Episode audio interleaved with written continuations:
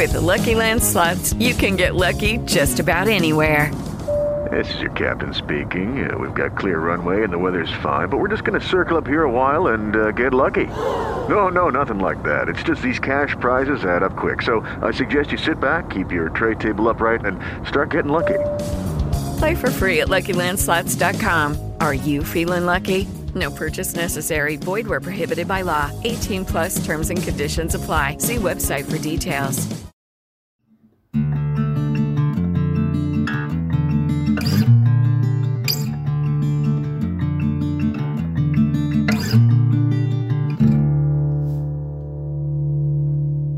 Benvenuti su Bucatini, il podcast per chi è ghiotto di libri.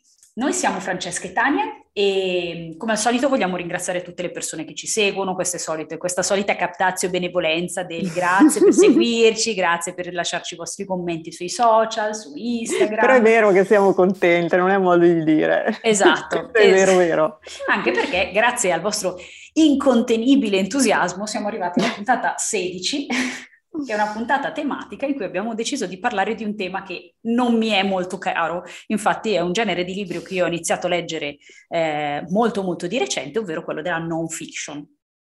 E come è andata questa scoperta, questi primi passi nella non fiction? Ma devo dire che è andato abbastanza bene, anche perché inaspettatamente è un ambiente molto vasto, molto più vasto eh. di, quello, di, quello, che mi sarei aspettata. Anzi, eh, visto che l'ambiente è vasto e visto che comunque anche la non fiction secondo me si differenzia, ci sono tante sottocategorie, io spero di aver azzeccato il compito.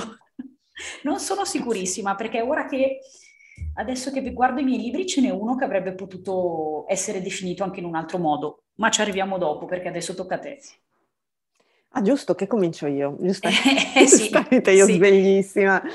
Buongiorno, eh, buongiorno a me. Buongiorno allora, Tania. Io... allora, io inizio in realtà con, sapete quando si, si dice un po' a sproposito, la gran parte delle volte, ah, questo libro mi ha cambiato la vita. E poi, vabbè, in realtà ci hai pensato dieci minuti. Um, in realtà io, io ritengo che veramente questo libro mi, ha, mi, abbia cambiato la vita. L'ho letto durante la prima ondata di, di pandemia e sto parlando di Verde Brillante di Stefano Mancuso e Alessandra Viola, edito Giunti. È stata per me che non avevo mai affrontato eh, temi relativi alle piante, al verde, se non così magari in modo molto superficiale eh, quando si parlava un po' di crisi climatica, eccetera, ma più articoli che non eh, eh, testi veri e propri. E qui invece ho avuto una rivelazione ehm, attraverso un, un'occasione di cui vi dirò, poco, eh, vi dirò fra poco, ehm, e che mi ha veramente eh, completamente stravolto la prospettiva in modo eh, sia rispetto al pensiero sia rispetto al modo in cui vivo la mia vita quotidiana. Eh, e non solo perché ho comprato una marea di piante che per fortuna mi stanno sopravvivendo, cosa che non avrei dato per scontata, ma per una serie di altre cose. Ma Beata te, noi. qua sta diventando una moria di piante, non so cosa succede, ma non ma è un podcast è sul giardinaggio, quindi lasciamo stare. Ok, allora Verde brillante, sicuramente di Mancuso e di questo libro in particolare avete sentito tante volte. Di, di cosa parla? Eh, il romanzo, il, il libro eh, eh, parte eh, chiedendosi e chiedendoci se le piante sono esseri intelligenti, perché sapete che di solito per dire che eh, una persona è lì co- co- praticamente come un oggetto inanimato si dice un po' che è un vegetale, no? Eh, e, e, invece, quindi si interroga su questo, modo, su questo nostro modo eh, di, di, concepire le piante come mh, appena appena poco più di, di, un, di una roccia, no? in qualche modo, comunque di un oggetto. E quindi si chiede se sono esseri intelligenti e poi racconta le piante senso per senso. Cosa vuol dire? Che c'è un capitolo dedicato alla vista, uno all'udito, uno al tatto e così via. E riesce eh, proprio a smontare dei miti e a confermarne altri, approfondendoli in modo estremamente affascinante, anche perché non ha, non ha la sensazione del forse non tutti sanno che, non è solo, eh, ci, sono molti, ci, sono anche molti aneddoti, ma mm, riesce proprio ad aprirti un mondo che perlomeno io non avevo mai eh, visto, mai preso in considerazione e risponde a domande che io non sapevo nemmeno di avere e mi ha proprio, è stato su di me una sorta di rivoluzione copernicana, per cui ehm, l'impostazione ehm, è, è, un po' un'impostazione antispecista, no? che quindi non è a piramide con una specie, non solo non con una specie animale che sta sopra le altre specie animali, per cui gli esseri umani come specie animale sono eh, uno dei tanti animali abitanti questo, questo pianeta, ma al di là della specie animale mette in una relazione anche qui circolare e, e sistemica tutti gli esseri viventi, comprese le piante che eh, c'erano molto prima di noi, che non hanno bisogno di noi per, per, sopravvivere e che per fortuna ci sopravviveranno e andranno avanti oltre a quell'aneddoto che è poi di fatto la presenza umana su, su questa terra. Ehm, se, tanto che mi è venuto da pensare, eh, leggendo questo libro e poi leggendone altri, perché questo è stato il primo di una serie di libri che ho letto a, su, su, questo tema, che se Darwin ha ragione rispetto all'intelligenza come anche capacità di adattamento, beh, ecco che le piante sono decisamente molto più intelligenti di noi, visto che appunto eh, hanno una serie di risorse pazzesche, una, un modo, tra l'altro una delle cose che che racconta come noi con il nostro solito eh, eh, antropocentrismo, anche nel, nel, costruire macchinari, intelligenza artificiale, eccetera, utilizziamo come nostri riferimenti sempre le specie animali e stiamo solo adesso in qualche modo prendendo in considerazione i modi di funzionare e anche di, di creare tecnologie e quant'altro su presupposti che sono più simili a quelli dei, dei vegetali, che sono milioni di, di volte più, più intelligenti di, di, di, quegli animali essenzialmente a livello di sopravvivenza, a livello di comunicazione, su, su tutti i piani essenzialmente, proprio una cosa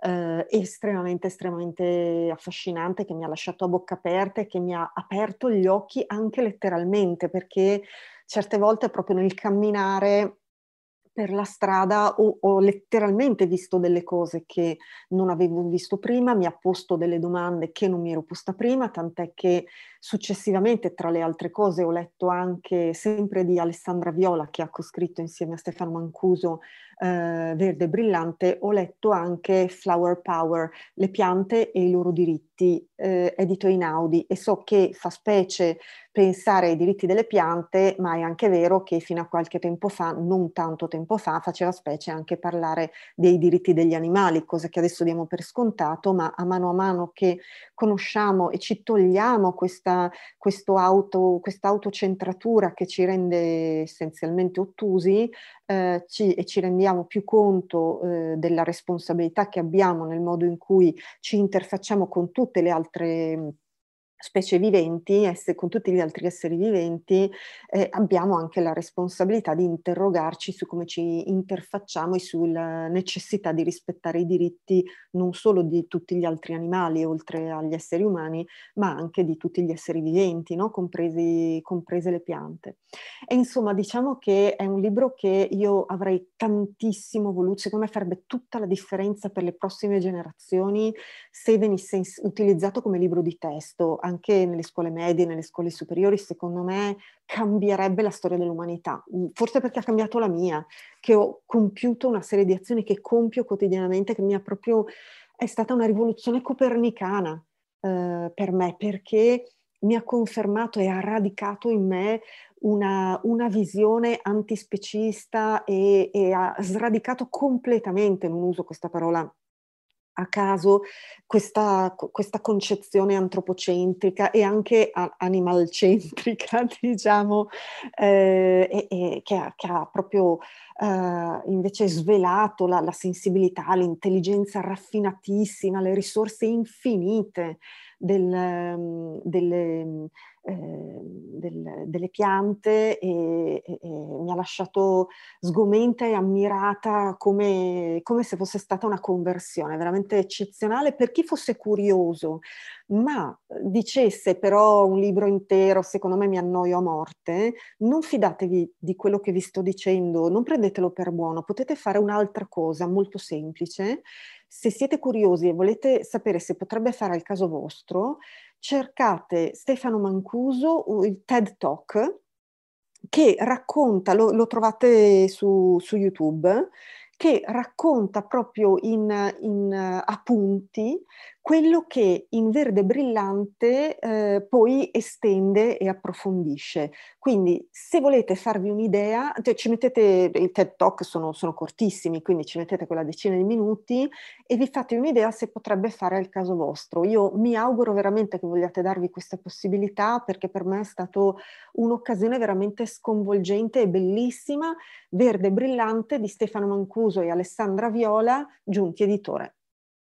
Allora, tra l'altro io di Stefano Mancuso ho in libreria ancora da leggere Plant Revolution, che ho acquistato mm. ancora tempo fa e che mi attira moltissimo.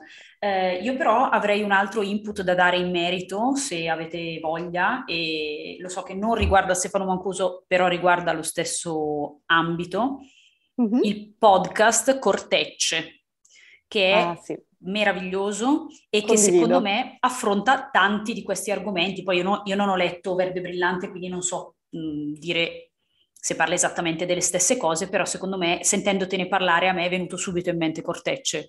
E, è un podcast veramente molto piacevole che svela sì. tantissime cose sul mondo delle piante e a me ha affascinato da morire veramente. Sì, concordo. E tra l'altro sono molti più bra- molti più, molto più bravi di noi anche nella gestione del tempo, quindi non dovete per forza avere un giorno libero per poterli ascoltare, ma no, so, sono andate al lavoro brevi. ce la fa, sono bravissimi loro. Sì, ecco. Sì. Credo che sia condiviso, una sola, è gestito da una sola persona, Cortecce. Sì, sì, sì. Credo. Cioè stai dando la colpa a me, giustamente. No, no nel senso che visto che ne parli al plurale, che sono molto più bravi a gestire il tempo, no? ah no, sì, bravo. certo, quelli di Cortecce, ma sì, certo, è, è molto più bravo, sì. sì. Bene, bello, mi piace, mi ispira. Io e tu in... cosa ci racconti? allora, come sempre, visto che io non so scegliere, vuoi quello che secondo me non ha beccato il compito o l'altro? come prima. No, va bene, dai, vai, vai, con quello che non ha beccato il compito. Con quello che non ha beccato curiosa. il compito, perché secondo me quello che non ha beccato il compito poteva rientrare anche eh, nei memoir. Che... Ah, vabbè, ma un memoir è un non fiction. È un non fiction, quindi ci sta, va bene. Sto parlando di Nato per non correre di Salvo Anzaldi, edito mm-hmm. da Casa Sirio, che è una casa editrice indipendente che a me piace moltissimo. Eh, la storia è scritta proprio da Salvo Anzaldi in prima persona, per questo memoir, e racconta la sua storia eh, dalla sua infanzia fino al momento in cui nel 2015 eh, corre i 42 km della maratona di New York. E uno può dire, vabbè, oh, è la storia di uno che si appassiona alla corsa e decide di correre. E invece no, perché Salvo ha ehm, una difficoltà ulteriore perché ha una malattia che si chiama emofilia e un ginocchio in titanio. Quindi oh, eh, eh, un anno prima, circa un anno prima della maratona, viene contattato eh, da questa fondazione che raccoglie, eh, che eh, chiede a lui e ad altre persone emofiliche di allenarsi per correre la maratona di New York per raccogliere fondi e per far eh, vedere che anche con una malattia del genere si può arrivare a fare una cosa del genere. Eh, l'emofilia è fondamentalmente una malattia del sangue che crea dei traumi alle articolazioni e che adesso detta molto terra a terra, visto che io non sono un medico e non ho conoscenze dirette di questa problematica, comunque rende le articolazioni sempre più deboli fino a creare degli ematomi, dei versamenti di sangue e dolori fortissimi, a volte anche eh, paralisi, insomma impossibilità di movimento, eccetera, eccetera. Ha degli stadi di gravità. E, il libro a me è piaciuto molto e mi ha anche emozionato molto. Salvo è un giornalista, quindi sa scrivere. E incredibile perché quando racconta della sua infanzia e adolescenza, racconta spesso anche di partite di calcio, che è proprio una cosa molto lontana da me. Io non supporto il calcio, non è una cosa che mi piace, ma è riuscito a farmi appassionare perfino a questo argomento. Eh, è un fan di Bruce Springsteen, quindi racconta eh, della sua, eh, di, di come lui vive questa questa sua passione e le sue le follie fatte per andare ai concerti con i suoi amici e cose del genere, queste invece sono parti che, mi, che io capisco bene che mi hanno emozionato molto, ma soprattutto racconta eh, com'è vivere con una malattia come l'emofilia e come, come, poi lui affronta questo anno di preparazione alla maratona di New York insieme ai suoi compagni. Eh, l'ho trovato veramente emozionante e soprattutto mai eh, alla ricerca della, di quello sguardo di pietà, non so come dire, ah, mm-hmm. però noi abbiamo fatto questa cosa incredibile, poverini, cioè assolutamente mm-hmm. no. Eh, è una storia, sì, di, di una persona che si dà la possibilità e che non si arrende di fronte comunque a questa ulteriore difficoltà e che, e che alla fine, spoiler, eh, ovviamente ce la fa.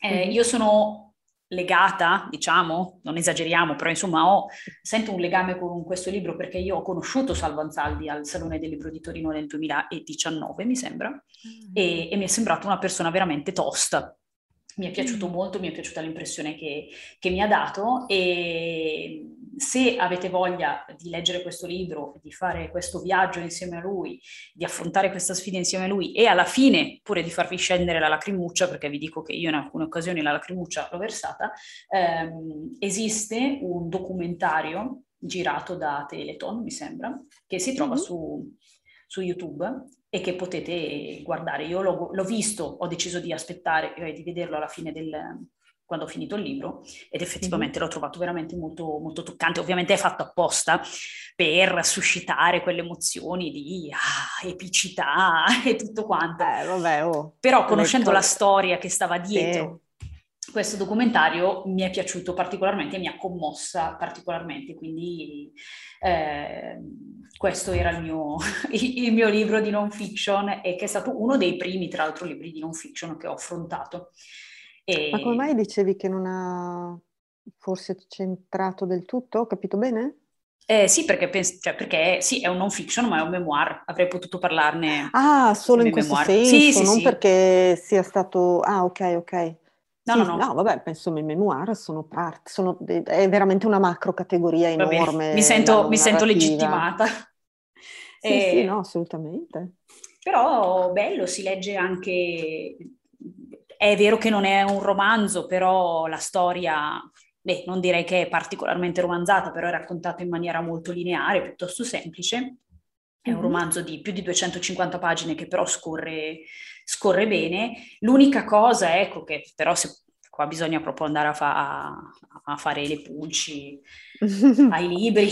E, ehm, ci sono alcune parti piuttosto tecniche dove lui ci tiene, e giustamente direi, però a ringraziare l'equipe di medici, i preparatori atletici, quindi ci sono spesso queste parti in cui lui racconta ehm, del centro dove, dove, è stato ricoverato, eh, quali sono i medici che l'hanno curato, quindi Ovviamente credo che sia un libro che una persona vi, vicina eh, all'emofilia o che addirittura eh, ha l'emofilia lui o lei stessa capirà meglio, però secondo me è un libro anche ben fatto, interessante per sensibilizzare sull'argomento, perché ripeto, l'emofilia era una malattia che io non, ho, non avevo mai sentito nominare nella mia vita, eppure eh, affligge Ma tante persone. Non c'era il figlio dello zar, dell'ultimo zar che che era emofilico? Ma Mi non, sembrava. Non ne ho proprio la più pallida idea, sinceramente. Avrò detto sicuramente la sciocchezza del secolo. No, no, ma figurati, ma io degli zar non so niente, ma chi sono, ma dove andiamo, non lo so. però, però eh, all'epoca, questo... eh, vabbè, eh? ok. No, no, no, di... all'epoca di cosa? Degli zar? Sì, sì, no, ma adesso poi sicuramente avrò detto una sciocchezza, quindi non, non approfondisco ulteriormente per evitare di darmi la zappa sui piedi. Eh, va bene, quindi lasciamo scorrere questa cosa così. Eh, questo era Nato per non correre di Salvo Anzaldi, edito Casa Sirio. Eccoci, io invece, ehm, cioè invece in continuità a dire il vero con, con, te, perché stavo pensando a quali tra i testi non di narrativa, io l'ho letto forse un po' più spesso, l'anno scorso tra l'altro tra i miei libri preferiti erano quasi tutti di, di, di non fiction, quindi un ero un po' incerta, però mi sono detta, ma io parlo sempre di libri pesanti, impegnativi, le pippe, eccetera, quindi ho detto andiamo su qualcosa che invece possa essere un pochino più leggera e quindi ho deciso, eh, e, e, qui eh, riprendiamo, sono andata anch'io su un versante... Lucky Land Casino, asking people what's the weirdest place you've gotten lucky? Lucky? In line at the deli, I guess? Aha, in my dentist's office. More than once, actually. Do I have to say? Yes, you do. In the car before my kids' PTA meeting. Really? Yes. Excuse me, what's the weirdest place you've gotten lucky? I never win and tell. Well, there you have it. You can get lucky anywhere playing at LuckyLandSlots.com. Play for free right now. Are you feeling lucky? No purchase necessary. Void where prohibited by law. 18 plus. Terms and conditions apply. See website for details. With the Lucky Land Slots, you can get lucky just about anywhere. This is your captain speaking. Uh, we've got clear runway and the weather's fine, but we're just going to circle up here a while and uh, get lucky. No, no, nothing like that. It's just these cash prizes add up quick. So I suggest you sit back, keep your tray table upright, and start getting lucky. Play for free at LuckyLandSlots.com. Are you feeling lucky? No purchase necessary. Void where prohibited by law. 18 plus terms and conditions apply. See website for details. Autobiografico, eh, ovvero ho deciso di parlarvi prevalentemente di un autore, anche se vi suggerisco un, un, libro da cui iniziare, ovvero David Sedaris, i cui libri sono eh, tradotti da eh, Mondadori e eh, io vi suggerisco di iniziare da quello che forse, beh, sicuramente uno dei più famosi, se non il più famoso, che è Me parlare bello un giorno che ha una raccolta di essays, di, di, di contributi, non è un, un, unicum, che tocca diversi argomenti eh, autobiografici. Io tra l'altro David Sedaris l'ho visto anche dal vivo al Festival della Letteratura di, di Mantova, ormai molti, molti anni fa, e, e, vi dirò che se riuscite ad ascoltarlo in originale eh, perché i suoi audiolibri li legge lui e lui è veramente anche un interprete eccellente, eh, nonostante, ecco, mh, devo dire anche che io l'ho letto anche in italiano ed è sempre molto molto ben tradotto, cosa non, non facile secondo me. Invece lo trovo proprio che, che, renda, che la, trovo che la traduzione renda veramente bene. Con, considera che ehm, c'era mh, me parlare bello un giorno mi è piaciuto così tanto che uno degli, degli articoli, diciamo dei, dei pezzi, delle, ehm, dei contributi che, che, che, è dentro quel, quel libro, ehm, perché non era ancora arrivato da noi, e io l'ho tradotto di persona eh, per utilizzarlo in un laboratorio di psicologia sociale che trattava il tema della costruzione sociale dell'identità e io ho voluto tradurre, cioè ci ho fatto un laboratorio su questo perché mi era piaciuto tantissimo. Di cosa, di cosa parla Sedaris sempre? Sedaris nei suoi libri racconta di sé, della sua vita, delle sue esperienze personali, ma anche di quello che osserva nel mondo e, con, e cosa che fa con, con grande acume e anche un grandissimo senso dell'umorismo, per cui sapete quando si scrive LOL, che sta per laugh out loud, quindi uh, ridere, proprio scoppiare a ridere, no? ad alta voce, che di solito si mette LOL, ma si è a malapena fatto un sorrisetto, invece no. In questo caso sappiate che se lo leggete in pubblico sarà difficile che a tratti non vi venga da scoppiare a ridere ad alta voce. Per me è sempre stato così, anche dopo più volte che leggevo sempre la stessa cosa. Mi, mi, mi diverte veramente eh, bellissimo, anche perché sa essere caustico e graffiante, ma anche al tempo stesso molto tenero, ha una sensibilità nell'osservare le piccole cose quotidiane che a me spezza il cuore e, e, e, e mi raggiunge su, su, tanti piani. In Me parlare bello un giorno, eh, cioè, allora, eh, racconta per esempio di quando si è trasferito con il compagno a vivere in Francia e della sua difficoltà a, a, imparare, a, imparare, la lingua, proprio negli incontri e, e tutti i fraintendimenti e le fatiche nel, nell'imparare la lingua nella, nella vita quotidiana in, in, Francia, racconta di eh, come siccome lui una, ha una grande passione per per le malattie, soprattutto quelle, quelle, un po' più disgustose, eccetera. Quindi cosa dice? Cosa, cosa, decide di fare? Si mette a leggere degli articoli su questi argomenti, no? Perché per imparare parole nuove, solo che finisce per, per imparare parole che si spera di non dover utilizzare, diciamo così, ehm, nella, nella, vita quotidiana e si creano anche un, una serie di, di, di, di di commedie degli equivoci e di, cosa, di situazioni eh, veramente molto molto eh, divertenti, eh, così come anche grandissima autoironia, per cui per esempio un'altra sua grande passione sono le soap opera, per cui ogni tanto lui è lì che riflette, magari sale le scale e a un certo punto si gira, stringe il pugno, guarda nel vuoto e dice io ce la potrò fare, come, come farebbe... tipo la telenovelas, quelle bravo, sudamericane. Bra- bravissima, cioè facendo un po' anche il verso a se stesso, no? In qualche modo. E quindi fa queste cose qui, ma parla anche, ehm, racconta della sua vita di coppia in modo molto tenero, parla in modo, devo dire, anche molto molto nudo eh, dei suoi problemi di alcolismo, eh, è, è, molto candido eh, rispetto a se stesso, fino all'autodeprecazione da un certo punto di vista. E se voi leggete, io ve li consiglio tutti i suoi, vi consiglio di cominciare appunto da Me parlare bello un giorno, se avete modo, ma per, se, se, poi av- avrete voglia di leggerne un po', considerate che io non so se è l'ultimo che è uscito, ma l'ultimo che ho letto, probabilmente anche l'ultimo che è uscito, è Calypso. Che seco- allora, i suoi testi secondo me diventano sempre un po' più personali. Ehm, e in Calypso, per esempio, eh, sì, rit- ritornano i temi come l'alcolismo, eccetera, ma qui affronta in modo particolare anche il tema che potete immaginare quanto sia difficile eh, del suicidio della sorella.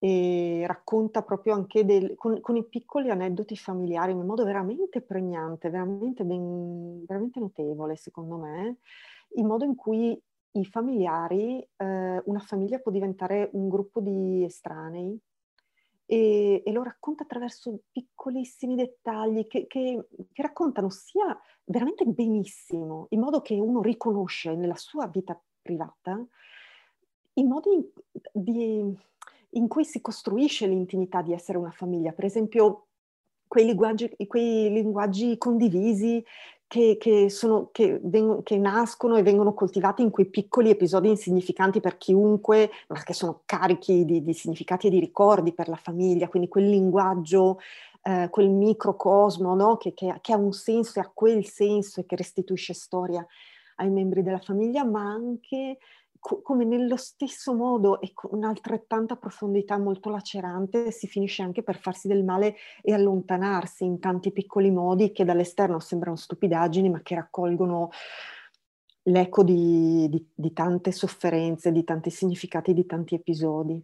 E al tempo stesso parla del suo rapporto ossessivo con il Fitbit, eh, di Trump, dei diritti gay, e c'è sempre questo mix di divertente e serio, perché Mm, non è il tipo di ironia a, a battute, eh, ti racconta quello che vede e quello che fa in un modo che è divertente ma non comico. Eh, mm, allora, non è comico tipo sollello, no? In, in quel senso lì. Era, era però, Lillo.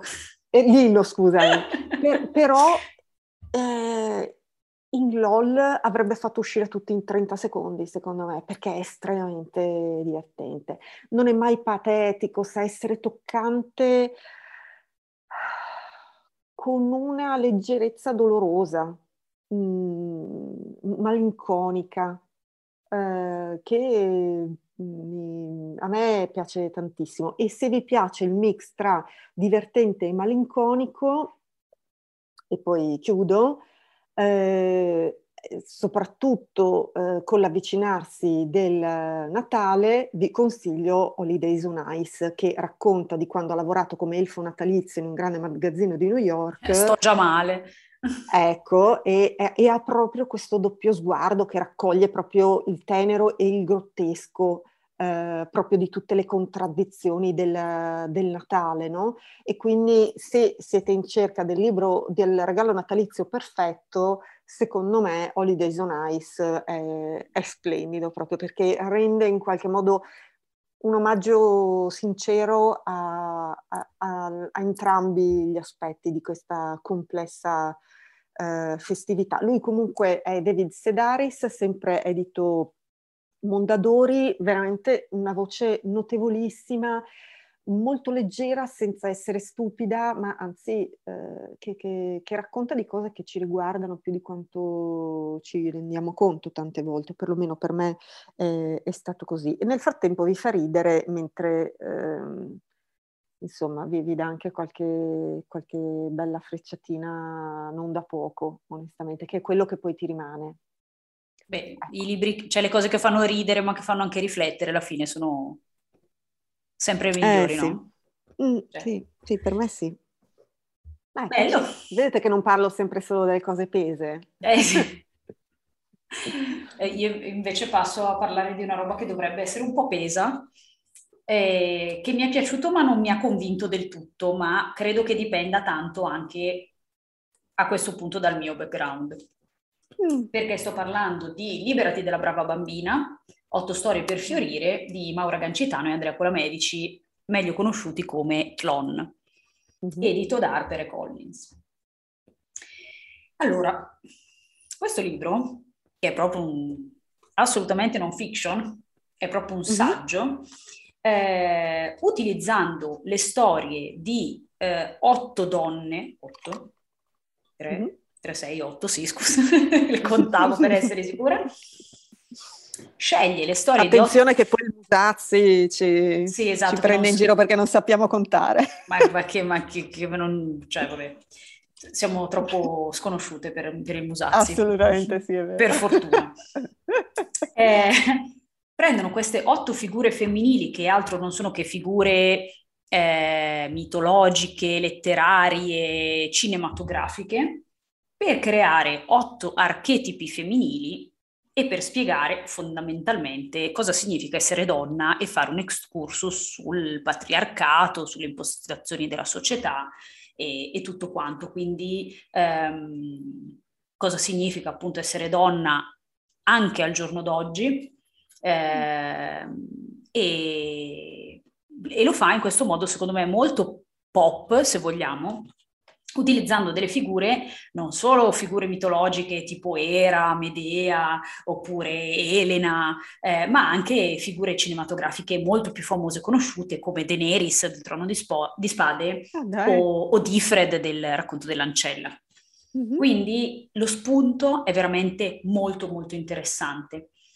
Credo che se avessi letto questo libro a 16 anni l'avrei trovato illuminante, un libro come dicevi tu per quello di Mancuso, un libro che ti cambia la vita. Mm-hmm. Io però ho 38 anni e in temi come il patriarcato, il femminismo, eh, l'autoaffermazione, tutte queste cose qua ci sguazzo già da un po'. Mm-hmm. E quindi alcune delle riflessioni che, fa- che, che, che, Maura e Andrea fanno in questo libro, le chiamo per nome perché io seguivo Maura ai, ai tempi di Booktube. Esatto, agli esordi su YouTube, quindi non dico che è mia amica perché non è vero, però mi ricordo di lei come una persona che faceva il mio stesso mestiere. Eravamo tutte in certo. questo marasma, stavamo cercando di capire come funzionava YouTube eh, alla, alla, fine de, de, dei primi anni la prima decade del 2000, Madonna, mi sono incartata in questa cosa, eravamo nel 2010, una roba così.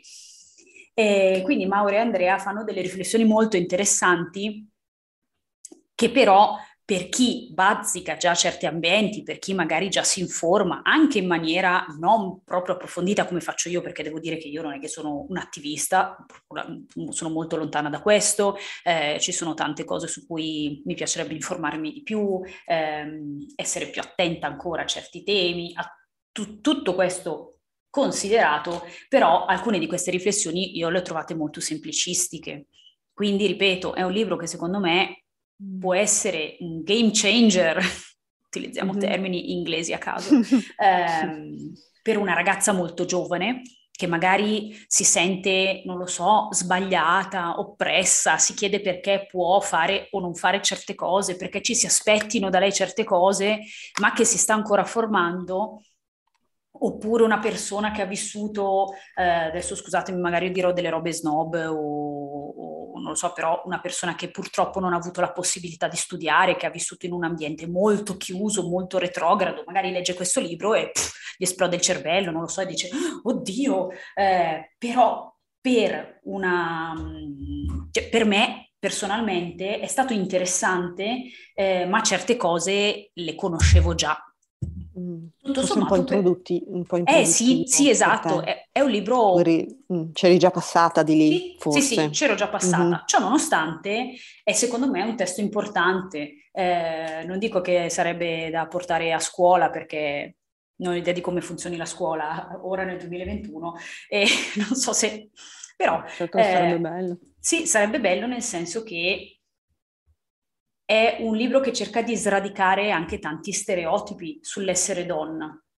Mm-hmm. Eh, quindi eh, cerca di sradicare quelle cose che si dicono tipo se una donna è arrabbiata e sei isterica, una donna che, che non fa quello che dici, ah c'hai le tue cose, sai queste cose che si dicono, mm-hmm. eh, sono certo. tanti temi che vengono affrontati qua dentro e vengono eh, analizzati e smantellati pezzo per pezzo, eh, mm. con qualche inciso filosofico, perché Maura Gancitano e Andrea Colamedici sono dei filosofi fondamentalmente, che non fa mai male, che io ho trovato particolarmente interessante. Mm. Eh, quindi secondo me è stato un testo, appunto, come ho già detto, eh, piacevole, con degli spunti comunque mh, da non sottovalutare, che potrebbe però essere più utile per chi è all'inizio magari di questo percorso di comprensione del femminile. Mm-hmm. E...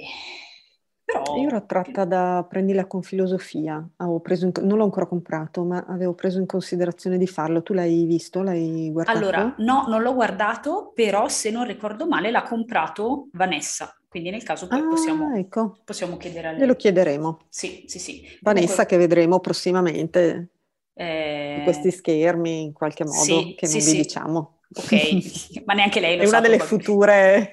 non lo sa neanche lei. lo saprà, lo saprà. Adesso lo, lo saprà, lo saprà. E... Abbiamo deciso per lei molto democraticamente. Sì, sì, sì, esatto. Quindi Vanessa, preparati psicologicamente e mi dispiace per te, non so cosa dirti. Comunque, eh, questo libro secondo me potrebbe essere interessante, sto facendo un lancio lungo e un azzardo, eh, però visto mm-hmm. che è mhm. scritto in maniera molto semplice, secondo me veramente molto comprensibile a tutti, mm-hmm. Mm-hmm. scusatemi, questo potrebbe essere molto mal interpretato, però comprensibile a tutti, potrebbe essere fatto leggere anche a qualche uomo. Eh, No, fatemi spiegare. Eh, non credo che sia rivolto solo alle donne, no? No, non è rivolto Infatti. solo alle donne, proprio perché spiega tante cose che a volte gli uomini non si fermano a guardare, danno per mm-hmm. scontate perché loro comunque sono cresciuti in un certo modo, eh, gli sono state dette anche a loro certe cose e quindi ci sono dei modi di dire o dei modi proprio di comportarsi o delle, dei, dei meccanismi automatici, degli automatismi che mm-hmm. loro danno proprio per scontati. Senza, non mi piace neanche tanto fare questo discorso noi e loro, però per carità cercate di, di prendere mm-hmm. questo discorso un po' per quello che è. Eh, visto che comunque queste cose sono presentate in maniera molto molto semplice e con degli esempi pratici, proprio anche, ripeto, ho aperto il libro a caso, mi si è aperto sul capitolo dedicato a Diffred di, eh, mm-hmm. del racconto dell'ancella, quindi anche in maniera eh, molto contemporanea secondo me potrebbe essere un libro adatto per dare una infarinatura generale di queste tematiche anche a eh, degli uomini che volessero approcciarvisi. Mm-hmm. Ovviamente, come per tutte le cose, chi non vuole sentire non sente neanche le cose semplici, chi non vuole capire, chi non vuole informarsi. Però eh, se, se, qualche uomo vuole approcciarsi a queste tematiche, si sente aperto a queste tematiche, questo potrebbe essere un buon testo, un, anzi un ottimo testo da cui partire quindi lo consiglio, okay. comunque, comunque, lo consiglio. Eh, si tratta appunto di Liberati della brava bambina, otto storie per fiorire di Maura Gancitano, Andrea Colamedici, edito HarperCollins. Ottimo. E quindi, come sempre, eh, se avete voglia, come speriamo, di commentare un po' quello che vi abbiamo raccontato, farci altre proposte di libri di non fiction che volete consigliar, consigliarci e, ehm, e, che vi sembrano interessanti, per qualunque cosa ci trovate essenzialmente nella pagina Instagram eh, Bucatini-basso eh, podcast, dove trovate sempre la carrellata dei, dei libri di cui abbiamo parlato e, mm, e che insomma so, sotto cui vi aspettiamo per poter commentare un pochino insieme in modo tale da essenzialmente non parlare da sole e intanto e sarebbe comunque fatto... sempre interessante non parlare da sole, ma già siamo in due, dai, è più, è più piacevole. sì, e speriamo di avervi fatto compagnia, di avervi comunque intrattenuto un po' e come sempre vi ringraziamo di aver passato questo tempo per noi e ci sentiamo alla prossima lettura. Ciao! Ciao!